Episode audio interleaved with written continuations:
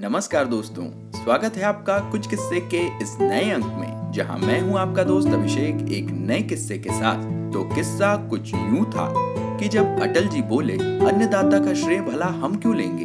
दोस्तों, भारत की राजनीति में अटल बिहारी वाजपेयी एक ऐसे नेता का नाम है, जिन्हें उनकी पार्टी ही नहीं, बल्कि विरोधी भी सम्मान देते थे। ऐसा इसलिए क्योंकि उनके व्यक्तित्व में स्वार्थ, कुटिलता या दूसरों का श्रेय स्वयं लेने की कोई प्रवृत्ति ही नहीं थी। ऐसा कई बार हुआ, जब उन्होंने देश के विकास का श्रेय खुद लेने या अपनी सरकार को देने के बजाय देश की मेहनत कश जनता को दिया। एक बार तो ऐसा भी हुआ जब उनकी पार्टी के साथ विपक्ष ने भी उन्हें इस बात के लिए बधाई दी कि उनकी नीतियों के चलते देश के अन्न भंडार भर गए हैं। हालाँकि इसमें भी विपक्षियों का दंज भरा रवैया ही रहा।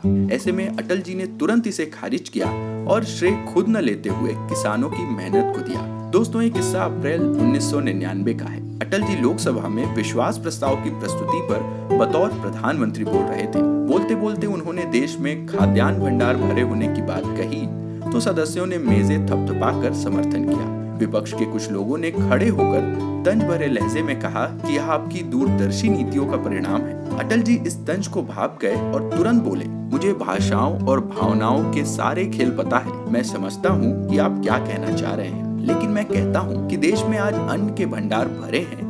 तो ये भाजपा या कांग्रेस ने नहीं, बल्कि हमारे देश के कठोर श्रम करने वाले किसानों ने भरे हैं। अटल जी का यह बयान सुनकर विपक्षी शर्मिंदा हुए और चुप कर बैठ गए। दोस्तों, भारतीय संसद में हुए महत्वपूर्ण बहसों के ऐसे ही किस्से आप जानेंगे हमारे साथ, लेकिन आज का किस्सा बस यहीं तक। अगर आपको ये और हमारे पिछले किस्से पसंद आ रहे हैं तो इसे अपने यारों दोस्तों के साथ शेयर करें। अपनी प्रतिक्रियाएँ हमें कमेंट्स के ज़रिए बताएँ। और अगर इसी तरह के और भी रोचक किस्से आप सुनना चाहते हैं तो हमारे चैनल कुछ किस्से को फॉलो या सब्सक्राइब करें और नोटिफिकेशन ज़रूर ऑन कर लें, क्योंकि अगले किस्से में आप जानेंगे कि इंदिरा सरकार ने कैसे एक झटके में ही खत्म कर दिए थे प्रीवी पर्स तो दोस्तों, आज के लिए बस इतना ही। जल्द मिलेंगे इतिहास में घटे एक और दिलचस्प किस्से के साथ।